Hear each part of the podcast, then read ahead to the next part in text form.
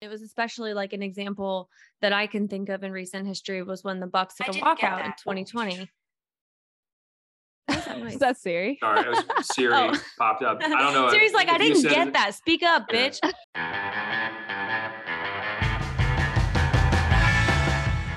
Welcome to Spinsters, a podcast where we want Jaylen Brown, even if the Nets don't, and maybe the Celtics don't either. Today we have with us Ben Golliver. Finally, he is a national NBA writer for the Washington Post, and he's the author of Bubble Ball, which was about the NBA during the bubble. We also, of course, have Jordan, and we have our special guest producer, Peter Moses, who has been. How long have we worked together now? A year and a half. Year and a half year and a half. Happy to be here. Um, uh, Scorpio, and also my moon sign is also Scorpio. So full Scorpio. Get ready. Ooh, I didn't know that. pew, pew, pew. No, that's great. Thanks for being here. Thanks for having me.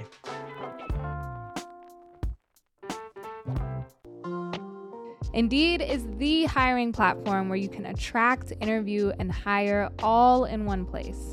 And Indeed's doing something no other job site has done. Now, with Indeed, businesses only pay for quality applications matching the sponsored job description. Visit Indeed.com slash Spinsters to start hiring now. Terms and conditions apply. Need to hire? You need Indeed. Hello, Ben. How are you? Doing great. Uh, it's it's so nice to be finally on this show. I love you guys. Listened pretty much since the first episode. I'm in forever in your debt, Haley, for the uh, incredible reading that you gave me a couple years ago, which was just absolutely perfect. I still hear from people about that. So uh, yeah, it's great to be here. Do you really? Yeah, every once in a while because it was so different, you know. Like you, you came on open floor, and typically we're like doing breaking down trade analysis, and you're telling me my moon and all these different things that nobody had ever heard before, and it was so shockingly accurate. I think was was what really threw people. So, look, I appreciate that. Um, another win for astrology. Honestly. this is so on brand. I was like, I don't even know what you're talking about, but I still know what you're talking about, what she did. Thank you. Um, I am excited. We're excited to have you because we you can actually bring NBA analysis.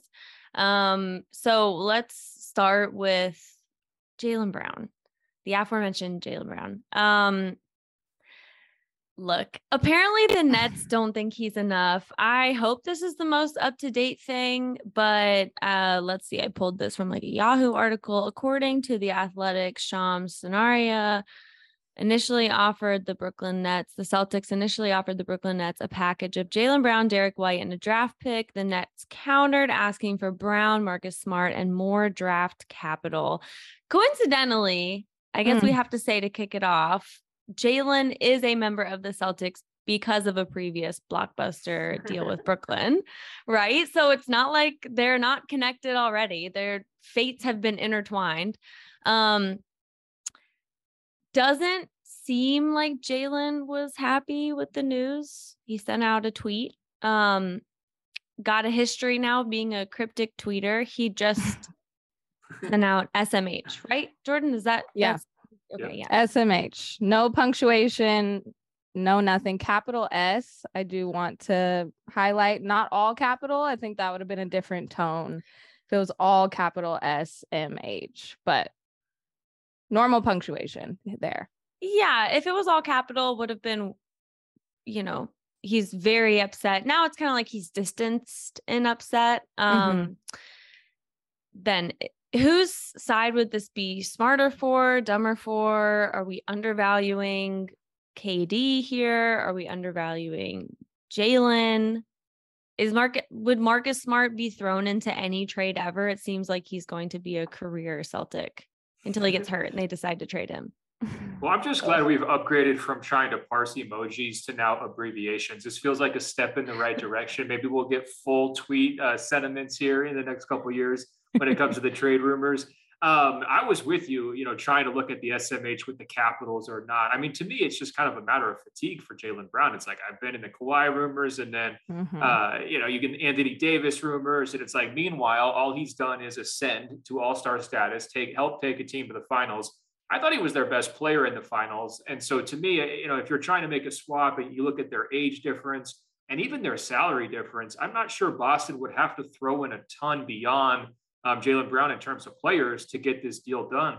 Who else is Brooklyn kind of uh, looking at in terms of centerpiece players? I mean, the the Phoenix Suns package kind of collapsed because DeAndre, DeAndre Ayton uh, had to sign that offer sheet. We haven't really heard any other players as good as Jaylen Brown be kind of thrown into this mix. So this kind of feels like the best offer you know Brooklyn has seen so far. And I can understand why, if you're the Nets, that's probably not enough. I mean, don't you want more? Um, if if you're trading away Kevin Durant, a guy who you kind of built everything around, and you've had some success with these last couple of years, this to me it kind of feels like a a trade rumor where nobody's happy. Like you know, the Celtics are like, yeah, we don't want to give you all that. Jaylen's upset.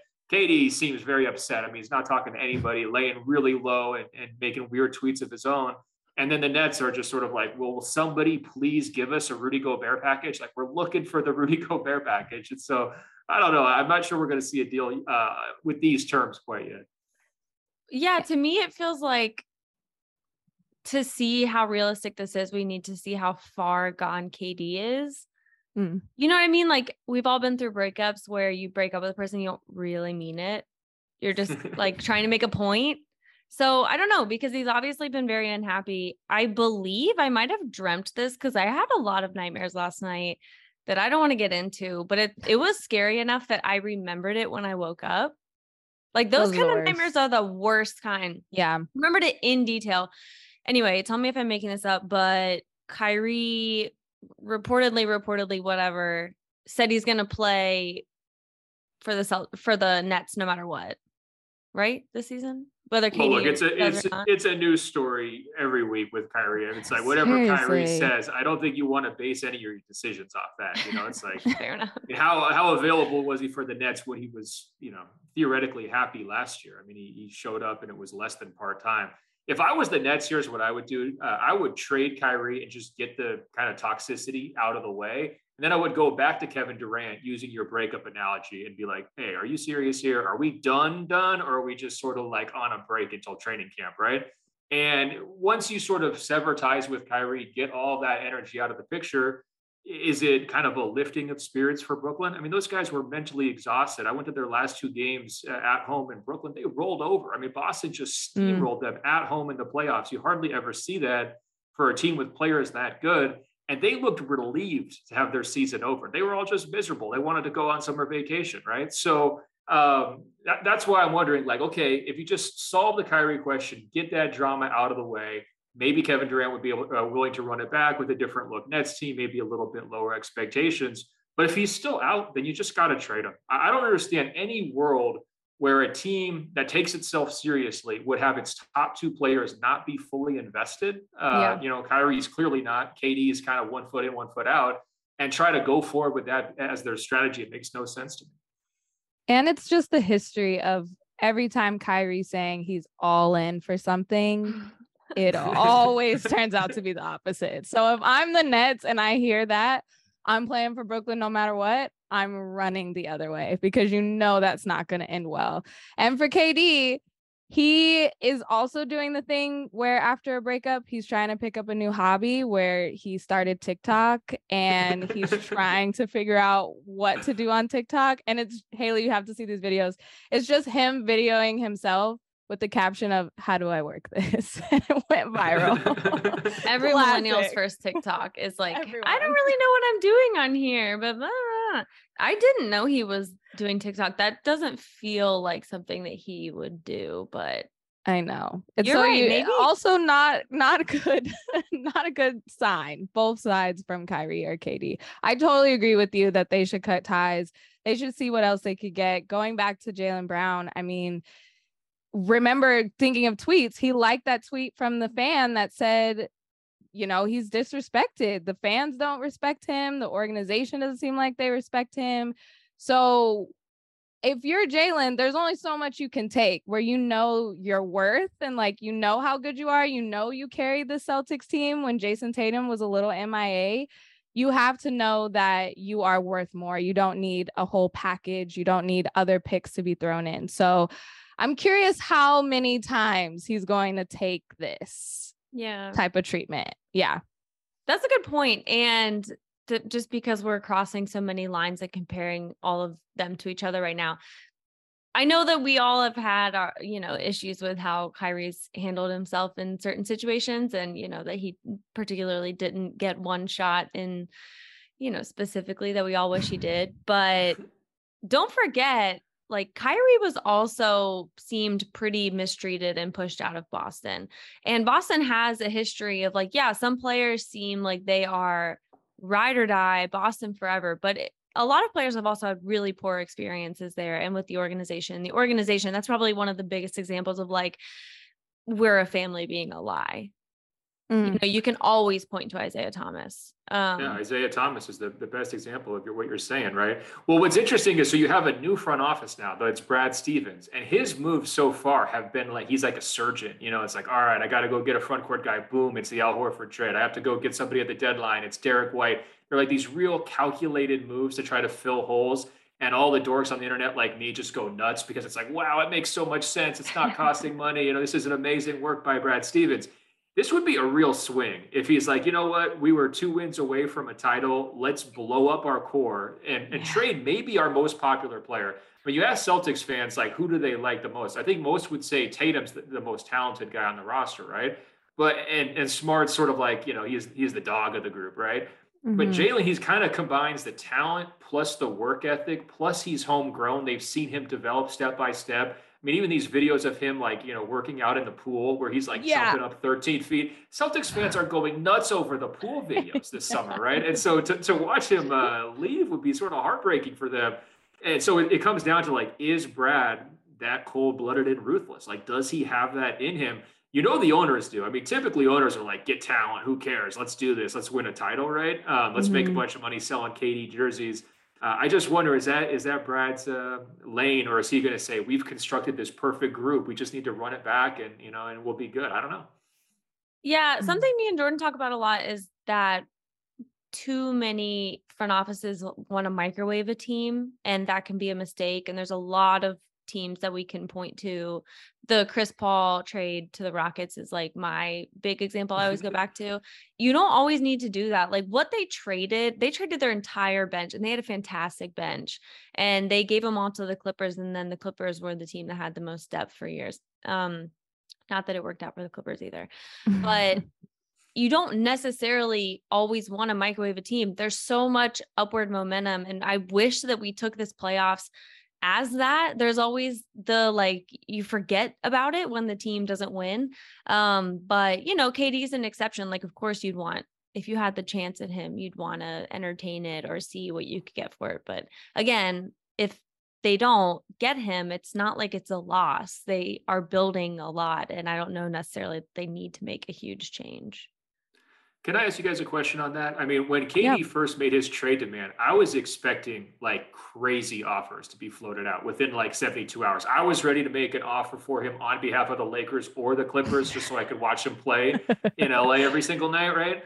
We haven't really seen that, you know, over the last couple of, uh, of it's almost been a month, really. And you look at his age, he's going to be 34. You look at the contract, you know, 40 plus million. You look at the injury issues, missed 25 plus games last year and then I think he gets caught up in some of the Nets drama. I don't think he's the problem, really. I, I do think it was mostly a Kyrie and maybe to a lesser degree a Harden thing last year. But I think he gets mixed into like, oh, well, are you bringing this guy on? Is it going to be a soap opera? Is he going to want out or whatever else?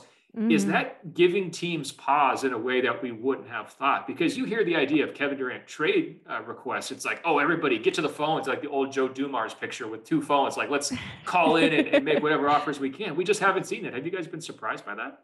I was actually thinking about that right before you asked that because it seems like – if I'm a team, you can't forget what just happened in Brooklyn. Like the preseason, all of them going together, all of them teaming up, and for it to amount to nothing and everyone up ha- unhappy and drama, you you have to think twice. Like we remember KD making the trade, going to the Warriors, him winning, everybody happy, cheering over there but that ended ugly. And then you have this, and this is ending ugly. You have to think twice to say, okay, is it worth it to blow everything up that we've worked for at maybe a chance at a title, but recency bias shows us that it's not guaranteed. Like Kevin Durant is not going to guarantee you getting there. And if you're Boston, you're saying we beat them on the way. So you really have to think about it. And so I I if I'm an owner, if I'm a GM, I'm not rushing to the phone. I'm saying, okay, does this make sense to everything? Even though he is a superstar,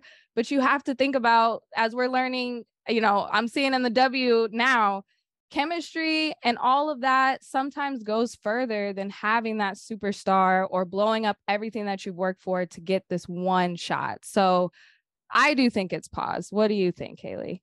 Well, my big question is kind of on the other end. Maybe it's there's a good chance that it's that, right? Like if he isn't guaranteed to take you all the way, maybe they're using LeBron as an example. Like it's not one to one, but are you really going to blow it all up if you aren't for sure going to go all the way, like you said?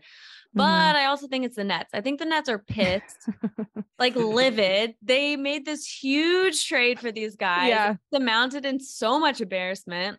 So I think it's probably not leaked at all, or not a lot of trades have trade rumors have leaked at all because the Nets are probably asking for so much in return. Yeah. Yeah. Just, I mean, to just to put a band-aid over it, just to make them feel yeah, better.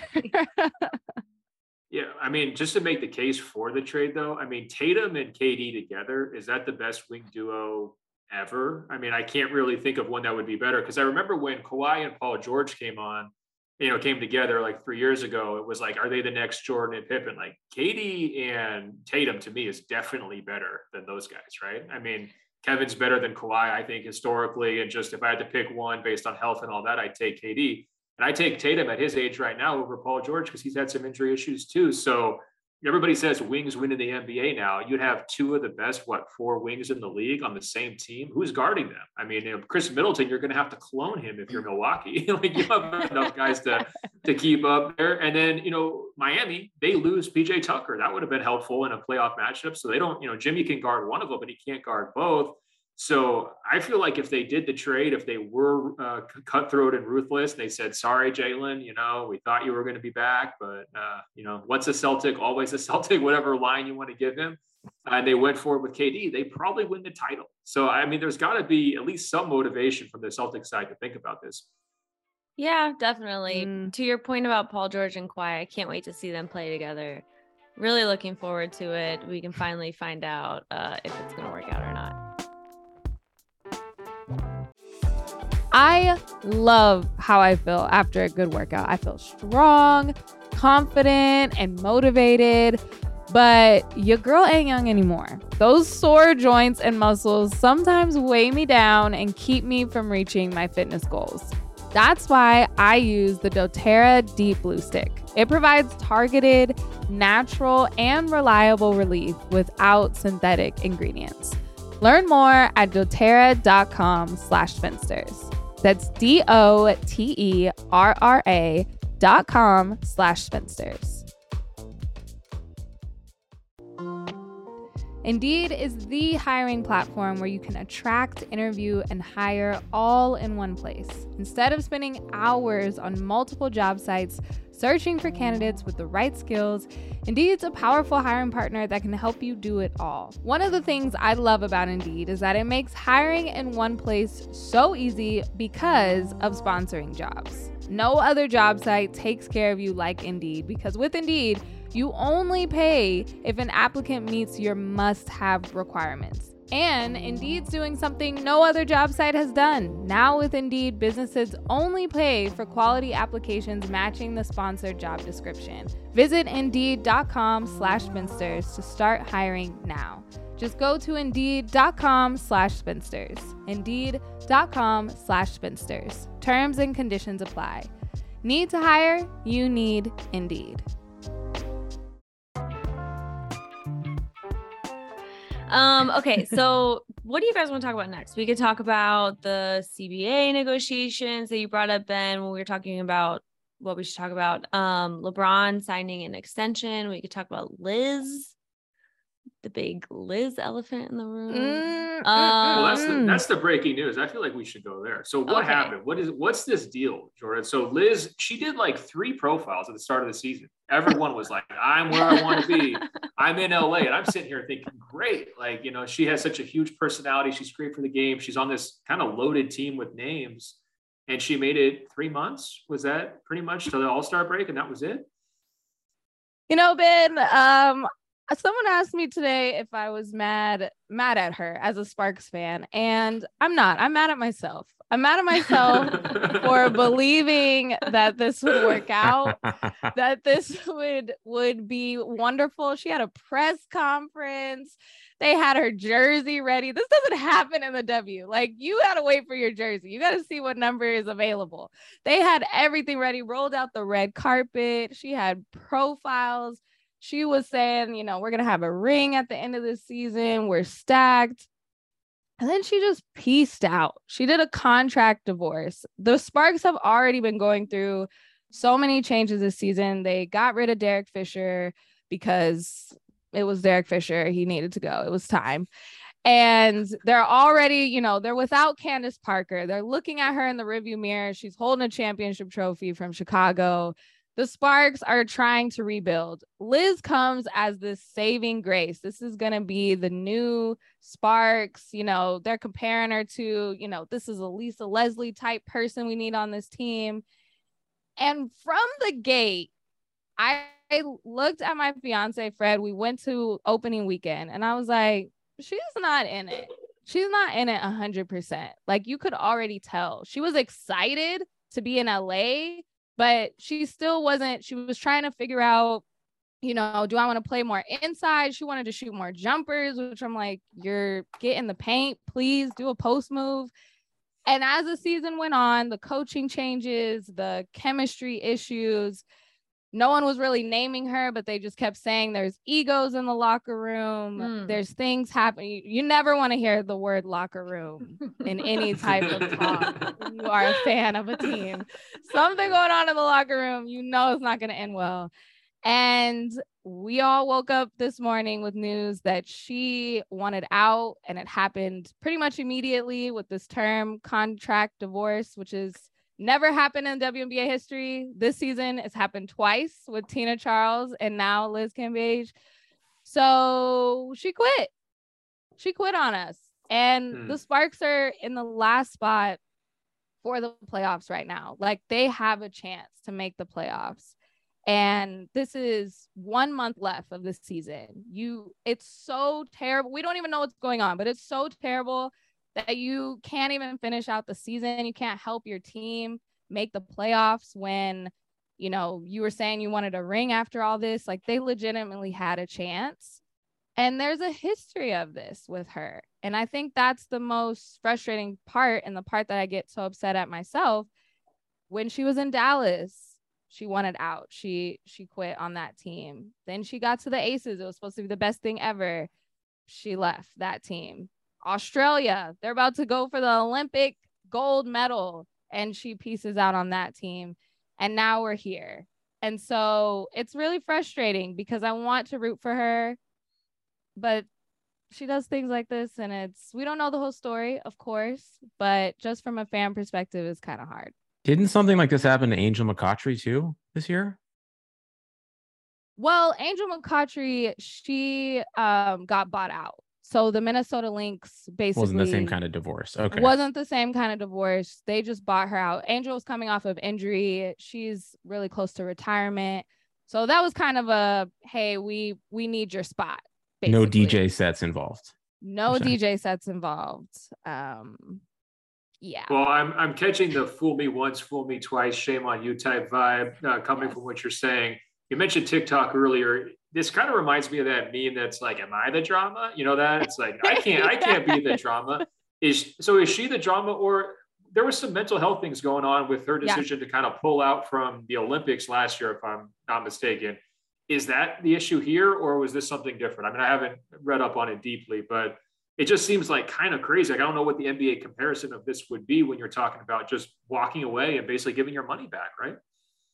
Basically i i and like i said you know since this is kind of breaking news we don't know the whole story. Maybe more things are going to come out. Maybe it was you know she really gelled with derek fisher and that's the reason why she signed there. Now he's not there so why am i here? I don't know my position. I don't know uh, my role. You know i've had a couple interviews with jordin canada and lexie brown on the sparks and they're like everyone's trying to figure out their role in this new system we just learned a new system at the start of the season. Middle of the season, we had to learn a whole new system. So there was a lot of buy-in that had to happen and it didn't seem like she wanted to buy in. That's what it looks like from the outside. Well, my I have like thoughts on her, but specifically, but you like you said there's like a month left of the season. Can the Sparks do this without her, do you think? Well, you know, a, a roster spot in the WNBA is a hot ticket. It is a hot commodity. So uh, Imani McGee Stafford, who's an- another wonderful player. She's six eight. JaVale McGee's sister. She was already in the Sparks comments like, "Oh, you hiring? like, we need a post." So if we can substitute and and sign another big who is off waivers right now or not signed to a team, there's plenty of them. There's so many great players that aren't signed right now. Um, I think we could still do it. I think if it if it takes a lot of uh, like I said, the buy-in, the hey, you're coming in, this is your role. We need somebody to stop the basket. We need somebody to rebound. Like we need a defensive presence, which sometimes Liz was, sometimes she wasn't. Sometimes she was so frustrated with the refs that it would take her out of the game. So hey, Imani McGee Stafford, I'm saying we're hiring. Let's go. Let's run it to the playoffs. We got a month left, like nine or 10 games. Like, this is the time to make a push. And that's tough to put the team in that situation to say, like, oh, we're so close. Like, we could actually make the playoffs if we just turn this around. Yeah. I remember being in when did we go to that Sparks game last year? Like, there were four or five games left. Yeah. Mm-hmm. And it was kind of, I mean, they they had more of an outside shot then than they do now. They're closer now. Um, yeah. but it's tough to see them in the in a similar situation where it's possible, but it's not looking likely. Um, I know that the term contract divorce is goofy. And when it first popped up this season, I laughed too. But mm. I, and I don't know who's coming up with it because it's not just one team, but I actually do like it because it is suggesting something we don't see in sports too much. I think soccer more which is like it's a mutual parting of ways. And so that yeah. suggests that the player has the autonomy to do that which is interesting and kind of new. Um with liz specifically look there's a lot of very unflattering stories that have been unflattering might not even be strong enough that have been shared publicly. Um I almost just said shout out to Andrew Bogut, but take that back. I retract. Um, and privately, like I've heard even just season, I've heard some odd stories about her yeah um, in the past that are just make her come across as like rude um frankly but to like ben you brought up mental health something i want to say after talking to a friend today um because he sent me the link and we were talking about it even people this maybe a comparison, an NBA comparison that's not one to one because they never are, is Ben Simmons. Even people who come across rude as fuck have mental health issues, struggle with mental health issues. And yeah. that doesn't make them less valid. Not everything is as clean as Kevin Love, DeMar DeRozan. These are idols. You know, they have had good track records, I guess, with their totally. personalities. Um, and they're adored figures. Even people we don't particularly find it easy to cheer for have mental health issues. So I just wish we never we we don't make it as black and white. You know what I mean? She yeah. very well could be going through that, and mm-hmm. she also could be selfish. Those can both be true. So well, in, in, her defense, she's also like incredibly charismatic. You know, I haven't spent a ton of time around her, but I was struck with her ability to communicate with reporters and kind of say what she wanted to say. And you were talking about the refs earlier. She's kind of calling out the refs for not treating her right. I mean, I, I just kind of loved all of it. Uh, this was a few years ago during their playoff series when I was covering them. And so, yeah, I mean, who knows exactly what's going on with her. it did kind of remind me. I've been reading this um, upcoming biography about Charles Barkley. Timothy Bella, a guy at the Washington Post, wrote it's it's out in a couple months, and he almost left Auburn after his sophomore year because he was upset with his coach. He wanted to quit on his coach, quit on his teammates. He wanted out. And the, and the main reason why he didn't, according to the book, is the coach's wife was basically like his surrogate mom, like his uh, his college mom almost. You know, kind of just took him under the wing and made sure he was fed and made sure he was comfortable because he's going to basically an all white Auburn, you know, back during the 80s. And sometimes you just need those superstar whisperers that, you know, that's that person who can actually get through to the person at any given moment of their career. And I'm, maybe she just hasn't found that person, you know, because I, I think, as Jordan was saying earlier, it's only a month. You never know what happens when you make the playoffs. Like this could still be, you know, a great season. There's a lot left at stake. And so if you don't have that person, maybe, you know, that that is something that could have bridged the gap here so it didn't have to come to this. I'm curious, Jordan, do you like contract divorce too? Because when I heard it the first time, whenever it was a couple weeks ago, I was like, that is really weird. It's like nails on a chalkboard, but I hadn't really thought about it how Haley was describing. Yeah, it is a really strange, strange term. And I think it just makes all of us go like, wait, what does that even mean? Like what who where's the money involved? Like did she, did they just get waived? Like what is what does this mean? But it is a mutual you're going to your partner or your coach or the organization and you're like this isn't working out is it working out for you and they're like nah it's not so then they just divorce um but what it does mean you know is that just like what happened to tina charles when she requested a contract divorce from the phoenix mercury then another team could sign them off mm. waivers like they Tina Charles was on a Seattle roster in like three days. She was like, I you guys were my second option when I was in free agency. I tried this with Phoenix, and didn't work out. Let's give it a go. But the conversations around Liz, which is like a little bit alarming, a little bit for her, is teams are like, I don't know if you're worth it. Like, kind of like, am I the drama? Kind of like we're talking about with yeah. KD. They have pause when it comes to signing her. She is a six seven, six eight post. She is dominant. She could take up space. But teams are like, mm, we've looked at these past couple teams and their records and how they're not winning as much.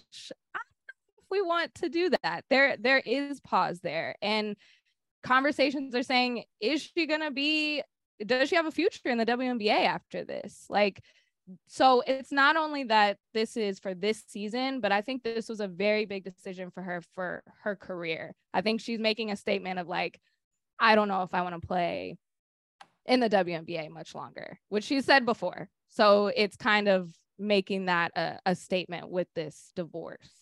I didn't know she said that before. That that shines a lot of light on it. And you know, like yeah, players I don't think we usually give them the bigger picture of they might want a life beyond basketball. So mm-hmm.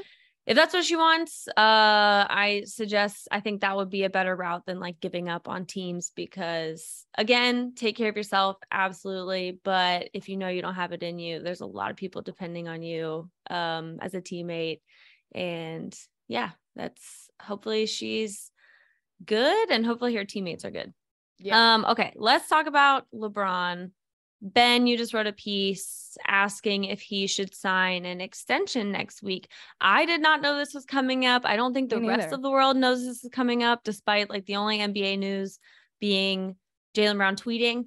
Um, so what is your view what's the setting here what's your viewpoint well the fascinating part about lebron is his free agency decisions are either like broadcast globally on espn for you know with jim gray everybody's sitting down at the boys and girls club or they're just like whispered like not talked about right so like when he re-signed with the lakers in december 2020 it was like right after the bubble i mean he basically put out like i don't even know if it was a one line statement it's just like yep we're back here's the contract terms like did not make a big deal about it at all and he's been really quiet all summer on this stuff. You know, and look, it's been a tough summer for LeBron, right? Steph mm. wins his fourth ring, so now you both have four, so you have to hear about that rivalry. They haven't traded Westbrook. It was kind of like, hey, Lakers front office, you had one job, right? Please trade Russell Westbrook. Just it's time to move forward and do something different.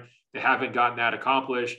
And you look at some of the pickups that they made. I mean, they're fine moves, but it's nobody who's really going to make a, a big impact in terms of wins and losses for the Lakers. And so you imagine if you're Le- LeBron, you're weighing this decision, you're watching everything that's unfolding. If I was him, I wouldn't be happy. I, I don't know if I would be like frustrated and trying to demand a trade and all that. I would be like, wait a minute, do I really want to be here for a couple more years? Last year was really tough for the Lakers. Mm-hmm. You know, by the mm. end of the season, they were all out of gas, just kind of mentally over it, exhausted. Um, you know, that's why they crumbled out of even the play-in tournament. As you know, ultimately, did they even want to be there? You know, I'm not sure that they did because it's just kind of prolonging the inevitable. But if you're LeBron, you're also about to turn 38. They're offering you potentially two years and almost $100 million. It's pretty good money. You get to stay in LA. Bronny's not quite ready for the NBA yet. So you're still kind of biding your time until he can kind of be in the draft. So there are reasons to stay. I just think it's a really interesting, like almost like a you know office cooler conversation. Like, should LeBron want to stay with the Lakers, or should he try to go somewhere else? I mean, maybe back to Cleveland, uh, maybe just play the season out and see how it goes it you know usually he's really good at kind of scripting his career right it's like i'm going to miami and it's going to be the heatles and we're taking over now i'm going back to cleveland it's this beautiful heartwarming uh, comeback story and i'm the homecoming king right then he goes to la and it's like this big glitzy media thing like what's the story if he stays with the lakers just like kind of slow you know he's going to start getting mj jordan comparisons here pretty soon right and does he want that you know is is there a better story? So I don't know. I mean, if if you were like in his camp and he's like, hey, should I do this or not? What do you think? I mean, I, I don't feel strongly one way or the other because I to me it feels a little bit like he's damned if he does or he's damned if he doesn't. Because if mm. he doesn't sign it all year, all we're going to talk about yeah. next year, LeBron's going to be a free agent, right? Oh gosh. I don't want that. I don't want that. But it's it's so interesting too. You mentioned his age. Like anyone else if they had an extension to be like, oh, where do I can you just ship it to me overnight so I can sign it so you don't change your mind? But then you see LeBron playing in the Drew League and he looks like he's 25. Like he's still so spry. He still has so much to give to this game. The expectation that we put on LeBron in year like 100 is so wild. Mm. But um I think he signs it. I think he's yeah. fine in LA. I don't know. I don't think it's it. Maybe it's not uh, been broadcast and not that big of a deal because he, if it was a big deal, he would make it a big deal. I guess is what I'm saying. Right. He would want it broadcast and he would want it that way. So maybe the fact that we haven't really heard this and this is whispers, he's just like, yeah, I'm gonna sign. I have a devil's yeah. advocate. Please. Ooh. Okay. Think lemonade unannounced album dropped. Mm. Right? what if he's going to do that? What if this is all he wants to keep it quiet? He's making big plans. There are signs that, I mean, not as many in the past of him pulling the Rick Pitino, like, public i'm really unhappy and you know with x player and it's very cryptic but every it's not cryptic at all. Um you know we saw what he said do- during all-star but also that doesn't mean that's entirely his personality. Like you kind of learn from that and i think we've all had moments where we look back at how we behaved and we're like i don't really know if that was the best thing for me to do. So it's not like that's entirely going to predict this time around like you know just his track record but it's interesting. You know, like you said, that would be the biggest story of 2023. His history would lead us to believe that that's a, what he would want.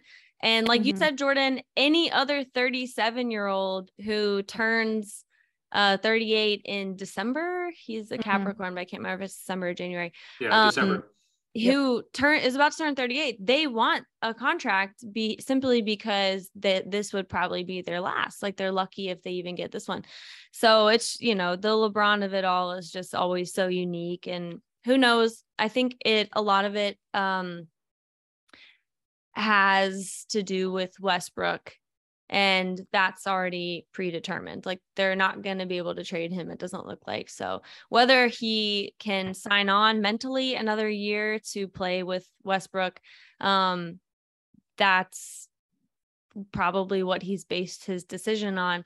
Or maybe he's looking ahead, like you suggested, Ben, um, because there's a chance maybe he's not trying to go far so he can rest his body for when yeah maybe he's tweeting about mark price at 2 30 in the morning for no reason at all you know? Well there were some other cleveland tweets uh, you know or akron tweets about his uh, his old coach getting the court at his high school named after him. You know it's the lebron james arena but now it's the dru joyce court so lebron's kind of shouting those guys out too. So he's oh, no. sprinkled a few things here and there and if you start to imagine lebron with evan mobley jarrett allen and Darius Garland, like that is a real squad, right? So it, it gets a little bit more interesting than maybe like say uh, uh, next year's Lakers on paper, which to me are just really top heavy and and probably not going to make a ton of noise. Um, Ron's also but, been in the entertainment industry enough now to know nothing sells better than a remake.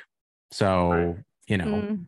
what's God. more standard than him writing another "I'm coming home" letter? We've all done it before. We've all bought those tickets the Cavs fan has spoken on that. yeah, well, I, it's something that you, you have to kind of consider just because I mean the Lakers don't have their future picks, right? Anthony yeah. Davis, it's like you know, can you count on him or not? And Russell Westbrook, uh, Haley nailed it. It's like it's really hard to trade him. And LeBron you know, kind of tried to flex during All Star Weekend, right? It seemed like he was saying, "Hey, we need to kind of shake things up," and the Lakers kind of flexed back and were like, "Eh." You know, come into Jeanie's office. Let's talk about it. You know, we're not racing to trade all of our future picks just to get you somebody else to, to kind of fix that Westbrook situation. So I do think LeBron, even though his game is still incredible, it's just started to slip a little bit. He's not where he was a couple years ago. And mm-hmm. I think the same is true with his influence. I think his influence is just starting to slip a little bit. I still think he's the most influential player in the NBA, you know, probably by leaps and bounds but I'm not sure he's still that guy who could just say, Hey, I want this chess piece to move there and I get every move that I want. And, and these organizations are just going to do my bidding.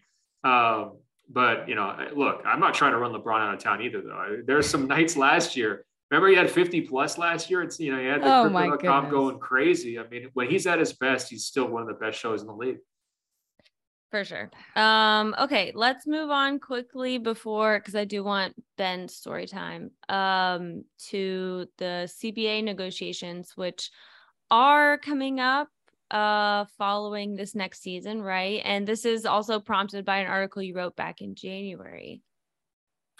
Yeah, so I want to talk to you guys about Tamika Tremaglio. She's the most powerful woman in the NBA. You know, bottom line, period. You know, she's the new executive director of the Players Union um, the NBA business is back in such a big way compared to where it was during the pandemic. I mean, I remember all the panic about is there even going to be a league? Are they going to ever be able to get fans back?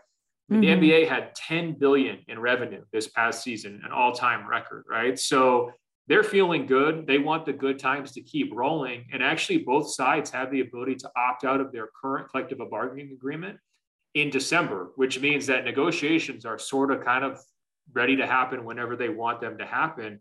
And the old joke used to be that NBA stood for nothing but attorneys. You know, David Stern's an attorney, Adam Silver is an attorney, everybody in the league office is attorneys.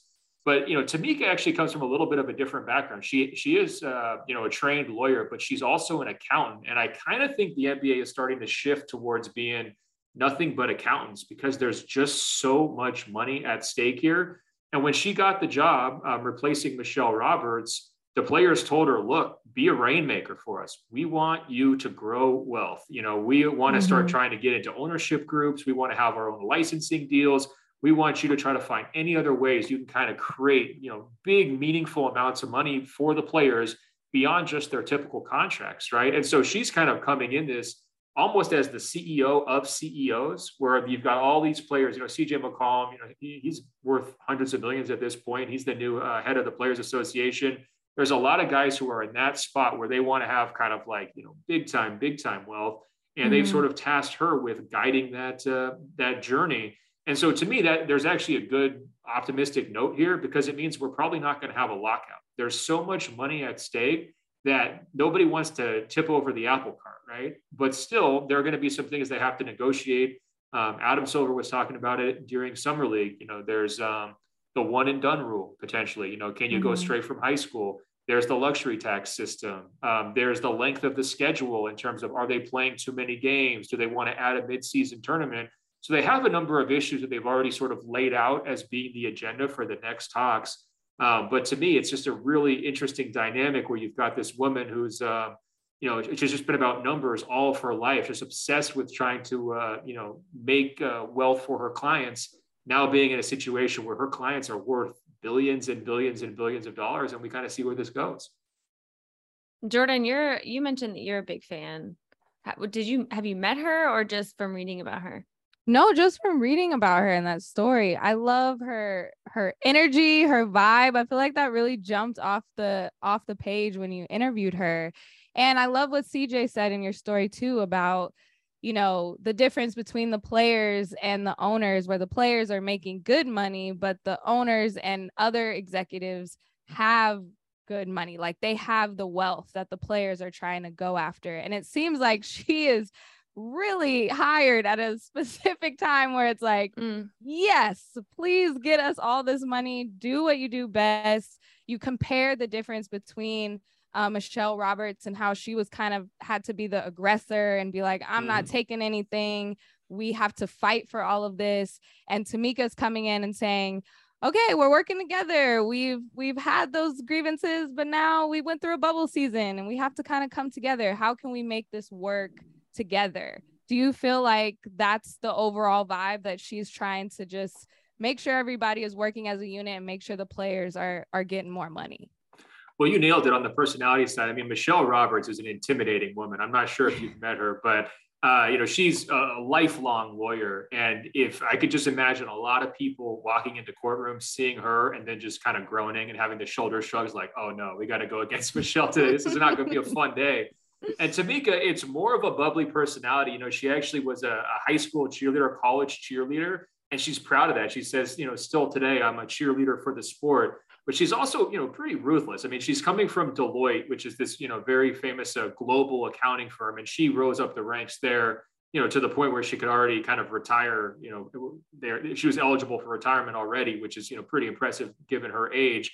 But so she's got this bubbly side where she's sending out holiday cakes to you know dozens if not hundreds of her friends that are handmade. She enlists her two sons to help her bake these things in their kitchen. So she's got that you know kind of friendly side to her but she's also got um, you know a little bit of uh, the Olivia Pope side to her too, where it's like the power yes. suits, the nice heels.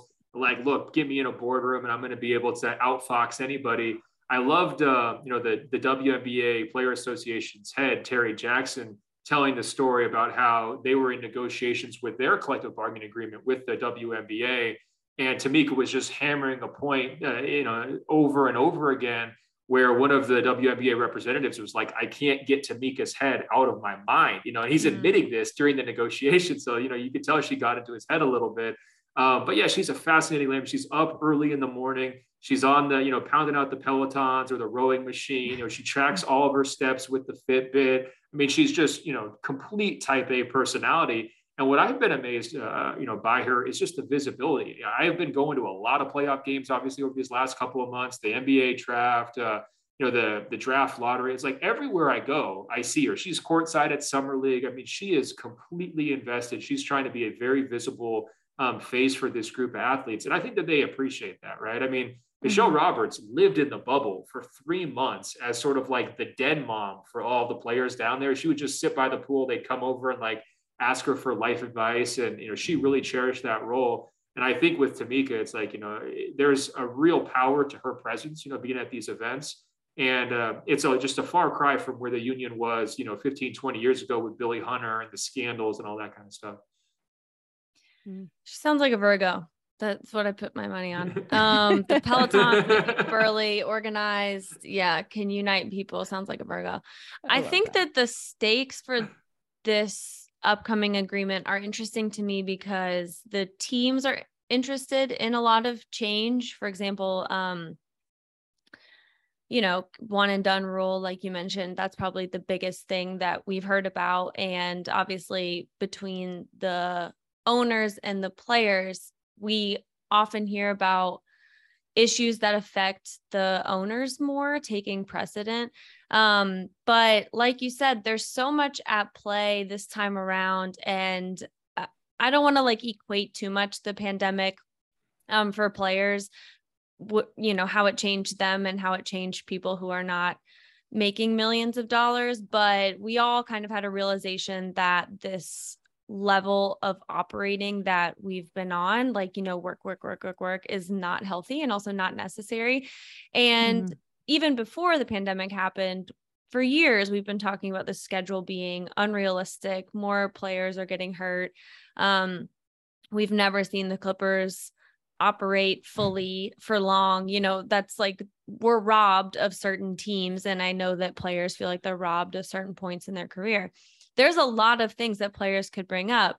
And also, I'm curious how, you know, player empowerment, as much as we say it now, will manifest into these labor talks because at the end of the day, that's what they are. It's not just about broadcast money and what teams are going to be allowed to do and owners and etc like these are very much the players going in and saying this is what we want this is what we need i might be reading too much into it but i could see this actually being a lockout because i think mm-hmm. that they are you know, again, to use the cliche term we all use now, more empowered than ever to say this is what you need to give us. So I could see it. Maybe I'm reading too much into um ha- you know, the through line between players saying I'm not going to play here anymore and like contract divorces and you know all that kind of thing. Yeah. Um because it well, is you, have hit on the two the you've hit on the two big issues right? So you have this idea of trade demands and i want to get out and i you know i'm taking you know even with four years left if you're kevin durant i just want to take my ball and go somewhere else right? That's a huge issue that really angers the owners because they feel like look we're giving you guaranteed contracts. You're not living up to the bargain right then you have this other issue which is the owners really want the players to play every single night they don't like load management the television partners hate load management every time Charles Barkley goes on TV and jokes about, oh, the fans at home can go to sleep early. You know, they don't have to watch this game. He's doing that on behalf of his bosses, basically, because they're saying, like, wait a minute, why aren't these guys out there actually playing these basketball games? So something is going to have to give, right? I mean, with this schedule, if you want, if you if you can't load manage and you've got all these players, you know, racking up these miles, they're probably going to have to bring the schedule down. I would assume, or, or you know, they're going to have to kind of reframe this uh, in some different way because uh, it's just not realistic to expect that everybody's going to play all these games and not have injury issues and, and everything else. You know, what I'm curious about though, are the owners, uh, is their uh, bark bigger than their bite when it comes to these trade requests and trade demand stuff? Because they can get upset about it. I understand that. But do they really want to shut down the sport after just having a couple of years that were compromised where they lost billions of dollars um, because they're so upset about it, right? Like if I'm an NBA, NBA owner and I'm looking at what's happening in Brooklyn right now, I'm just laughing at the Nets. You know, I'm not like, oh no, this is horrible. The Nets are getting screwed. I'm like, no, you guys made a series of mistakes. You bet on the wrong stars. It blew up in your face. Tough luck. By the way, you're paying so much money to those stars that you have a gigantic luxury tax bill, and I'm getting money back from the NBA because of your luxury tax spending. This is great. Let's have some more Nets out there, you know? And so I, that's where I kind of uh, I, I, do wonder on the financial side, like is is the NBA almost too big to fail? Are they too profitable to fail here? Where like eventually they're going to be able to find a way to make negotiations just so they can keep the cash registers going. And by the way, like the NBA salaries have gotten completely insane. I mean, Damian Lillard signed a new deal that will eventually pay him more than sixty million dollars a year. It's not that long ago that the entire salary cap for a whole team was $60 million. Mm-hmm. You know, it's mm-hmm. like within the last 15, 20 years. Mm-hmm. So if you're the players, you know, do you really want to go to a lockout? You know, it's like uh, 60 million sounds pretty good to me. I don't know.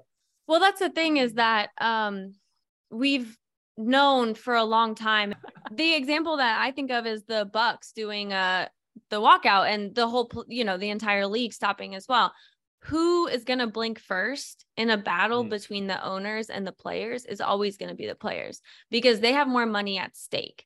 When you hear about like what is the stat if a million dollars versus a billion dollars is like the billion a million is the top of the Empire State Building and the billion is the whole thing. I don't know. It's something like that. If someone Google like a comparison, because it is such a gross difference that these teams, I want to remind everyone, have only grown in value exponentially. Even when the NBA is quote unquote going through failing times, even when there's been like through the pandemic, these owners are not going to lose money on these teams. They're not going to become less valuable. Players missing time, though, is going to cost them, like you said, a lot more money now. But even it's not like in a union, the players who are making veteran minimums have as much say, and that's a fault of unions. Like there are power hierarchies within them. Um, but who's going to blink first? I don't know if this analogy is going to sit with Peter, you, and Ben as much, but with Jordan, you're going to be familiar with this. Like, who's going to blink first? One of us is wearing individual lash pieces, the other one is wearing very, very heavy, full lashes, right? The players are going to blink first. There's way more pressure on them. Their career yes. going to end. Owners can be owners till the day they die.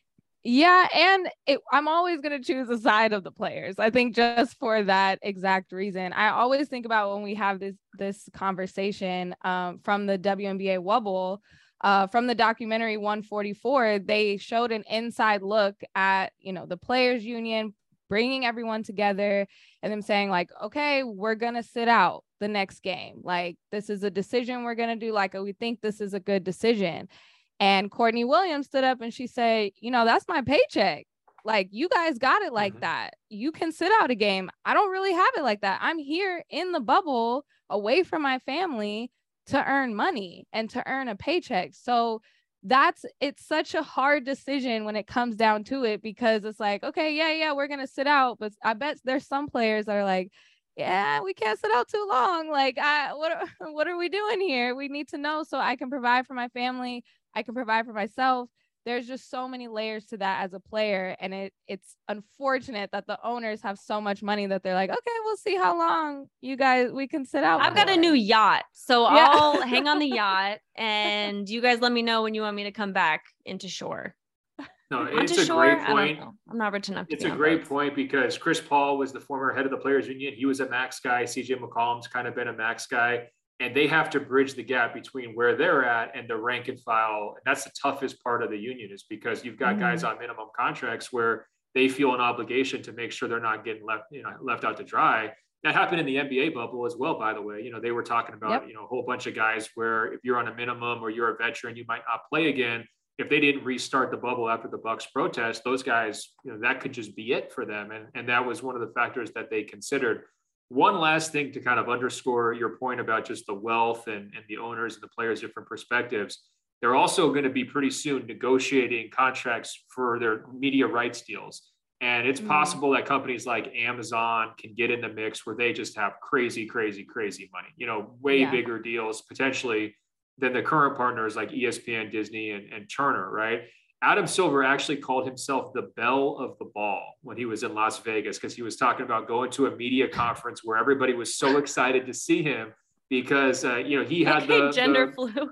well, hey, I, I, I, was I was impressed by his, uh, yeah, his, uh, not statement bad there, but, uh, but, he was essentially saying like, look, everybody wants the NBA because you know mm-hmm. you've got it's so many hours of programming. It's all live. People will sit through the advertisement to watch the games and then it's also just, you know, dominate social media with the player personalities and it's super clippable, right? So it's going to be all over Twitter, TikTok, and everything else. And so he said he's feeling like those negotiations are going to be better than ever because everybody wants a piece of the NBA. And that's one more reason where, well, it, it's hard to upset that if, um, you know, if somebody's throwing tons and tons of money at you, it's really hard to say no, right? And, and a labor stoppage could kind of screw that up. So it's, mm. I think it's a much better time to be the NBA right now. I would say whether you're a player or an owner than it was two years ago. I'll tell you, man, the bubble was really scary. Before the bubble coming to that time period, it was like, uh, how how deep is this uh, is this canyon going to go? And I think they came out of it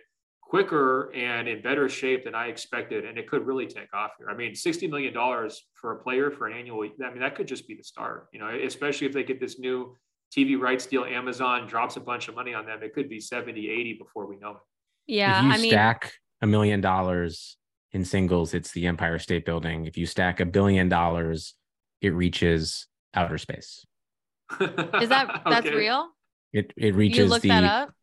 Or you're um, just saying that stacking a billion dollars would measure to 67.9 miles and would reach from the Earth's surface into the lower per- portion of the troposphere, one of the major outer layers of the Earth's atmosphere. Wow. Yeah. So Steve okay. Ballmer is like, I got troposphere money. that's better. Okay. So this is the one that I, I, I literally Googled billionaire millionaire metaphor. This is another one that's also like miles high, which I really like because I feel like that's a uh, helpful. Um, the other one, I know that it's a time metaphor. It's like a, if you yeah, a million seconds. seconds. is like this far back in time. Yep, a billion yep, is yep, this far back. But here's a tweet that I'm quoting this guy, David O. Atkins. David, if you're problematic, uh, I'm taking away this. Um, not at, attributing it to you anymore. I don't know him. He's got a check mark. That means nothing. Okay. He says the staircase is the best analogy for wealth inequity I've seen. If wealth were a staircase, one, half of Americans would be on the first step. Two, the top 20% would be on step five. Three, millionaires would be on step 11. Billionaires, step 10,000. Bezos himself 133 miles high. Whoa. So yeah. Oh. Um hopefully they don't partner with Amazon. Um we might have to beat that out because I got some job shit coming up. Um, okay, anyway, uh that's very important to consider with the NBA. I know you're listening to this and you're like, I'm just an NBA fan. No, listen, that matters with these mm-hmm. negotiations. That matters because if you think that the players are asking for too much Remember, their time as a player is extremely limited, right? When you look at players who have been able to become billionaires, it's not a long list. You can count it on one hand, and it's not from their playing career alone. It's yeah. from sponsorships, endorsements, their playing career, and largely, mostly investments. It's majority so, from Nike, actually, right? Uh, I don't know. That's like I think with Jordan, they they've broken it down, but I honestly don't Tiger, know anyone Michael, beyond. But just just NBA players specifically. I don't know Michael anyone beyond. LeBron, yeah, yeah, Mike and LeBron. Um. So anyway, yeah. Sorry to get on the uh, old socialist step soapbox again, but here I am. Well, hey, that sparked a thought for me. Um, which is we talk so much about max salaries and i've even been talking a lot about max salaries in this conversation because that's what people kind of gravitate towards oh 60 million a year i think mm-hmm. if you're the players union and the money's rolling like this you should really consider substantially increasing the minimum salaries because those haven't changed all that much but if you're worried about okay like livelihood issues or taking care of everybody else if you have this much money pouring in it's like you could give it to the top 25 players and bradley beal can get this you know 200 plus million dollar extension even though they've never done really anything in Washington with him as the main guy. Or you could make sure that every guy, instead of getting 1.2 million or you're playing on these two-way contracts or whatever else, you could make that three, four million dollars and everybody's living better. So it's something to consider, yeah. something to advocate for if you're if you're trying to push uh, that particular agenda. Totally, because um unfortunately that's never going to be something that you're going to get from ownership's side of a negotiation but when we talk about what are you going to go in and fight for if you want labor if you want equality within a union that's what you have to fight for. So hopefully yeah. we see something like that. That would be interesting. Um, i think that the w has served as a good example although it was not perfect and some things were left to be desired. Um, as always i hope that uh, they take from their example. Okay, last thing, we want story time with Ben. Oh I love when we have on people who are actually out there. Um, and I asked you before if you have any fun anecdotes from teams, games, being in locker rooms, et cetera, et cetera. So the floor is yours. Well, it's, it's been a crazy run. Uh, I think I went on like 37 flights over the last three months to kind of cover these playoffs, something along those lines. And, you know, I've maxed out every status like Delta Hertz, you know, they all like treat me like I'm a, like a sultan or something at this point. It's been kind of just a wild, wild time, you know, just with the schedules like coming back together and all that. Yeah. Um, I don't know if I have crazy stories to to explain. I guess you know, in terms you, you were talking about tea, right? So I've had two top 10 NBA players unfollow me for things I've either said on podcasts or written. That's so that's one. I've had a top 20 player say he was going to pray for me in my DMs because of something that I said. And I actually, I think I was right. I think history proved me in our little disagreement, uh, but I appreciated the prayers. I think my favorite story, though, like that people, you know, I tell this one to like journalism students, right? So I was doing a cover story on Jimmy Butler, it was his first cover story. And I think people know what Jimmy's personality. It's not some big, huge surprise, but he wasn't a superstar level guy at that point. It was like 2014. And um, we were going through the fact checking process, and the fact checking process for like major magazine stories is excruciating. It's awful. You know, I always compare it to like a colonoscopy or whatever. Like they go oh, through yeah. every little word. It all has to be right down to the, the, the thing. And I had to keep calling him back and saying, Hey, we need to talk to this person. We need to talk to this person. And he was just like basically sick of it. Right. And so he started like cursing up a storm at me on the phone. And I think he thought I was going to go away if he just sort of flipped out on me. And it was like, well, I can't go back to the fact checker and just tell them that you're unhappy. That's just really not how it works. so I had to like call back again. And like we're going through this like you know two three rounds of uh, things, and he, you know, he was really upset about. it. I understand why it was like private details about his life and all that, and it, you know it's not a fun thing to talk about. And certainly after you've given a really long interview to like have these people nickel and diving you after the fact, it's like if you're an athlete, just like come on, get off my back, right? Um, unfortunately, that's not how it works. We had to just kind of keep doing, keep doing it finally I kind of lost my cool back at him. And I'm not proud to say it, but I was like kind of throwing back some profanities. I tried never to curse on podcasts, but I was like going back at him a little bit. And he, honestly, I think he liked that because I think in, in the end he was trying to he was trying to test me a little bit, you know. I didn't realize it at the time, but I, you know, so anyway, he would uh, like that. that. Of course. so we resolved that situation. I think at one point I was like, look, if you bleep and want to be on the cover of this magazine, it's going to be in every airport and you have to help me with this bleep and bleep. You know, like it was kind of to that level. Um, everything got solved. You know, magazine came out great, cover looked great. I think he was happy. I mean, you have to ask him, but I think he was pleased with it. Everyone, you know, was all resolved but I still kind of came away with it. When you have that kind of an argument, you're like a little, you know, it's not scarred, but like you're not going to like forget it, right? So fast forward like three years, and I'm doing another story um, with him about something else. It wasn't a huge story; it was just something where he was going to talk. And three days before I had written that story, I had just published one on Blake Griffin, where it was like behind the scenes at a, a commercial shoot and the lead of the story was about Blake, the size of Blake Griffin's calves, and how all these elementary school kids who were like extras in the commercial shoot were just staring at Blake Griffin's calves and like gawking at them, right? So I that, I just kind of made that my intro because it was like, oh, this is a funny hook. It's different. It's color. You know, people will be into it, right? So I get onto the phone uh, with Jimmy, and the first thing he says is, "You're gonna write about my calves?"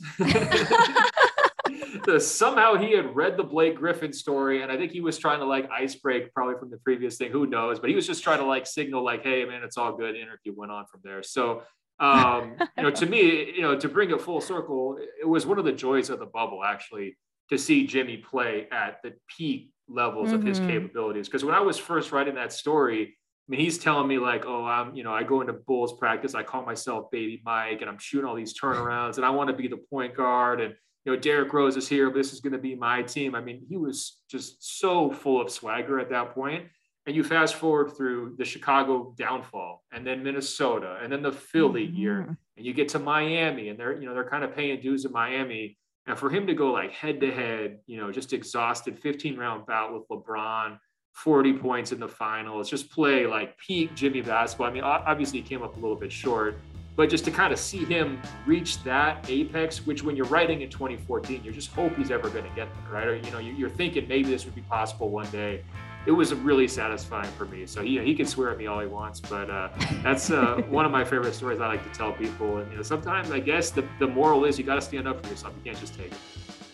Yeah, and you stood sure. up for fact checkers. That was the moral of the story for me. I'm a former retired fact checker. So thank you for standing up for us. Gotta well, is it as bad as right. is it as bad as I made it out? I mean, it's pretty tough. Right? Oh yeah, it's horrible. we have to go through every word. it's the worst. Um, my my mom, when we were kids, she used to say you can't half-ass chores just to get out of them because that was I was the queen of that. I half-assed fact checking to get out of it because when you get something wrong, they're gonna be like, "All right, take her off of it. Fuck this." So yes, it was that bad. Ben, thank you so much. This was wonderful. Um, you are full of insightful things, and we want you to come back very soon. Thanks, it was my ben. pleasure. Thanks for having me. Love the show. Keep it up, and hopefully we'll uh, see you soon. Yay.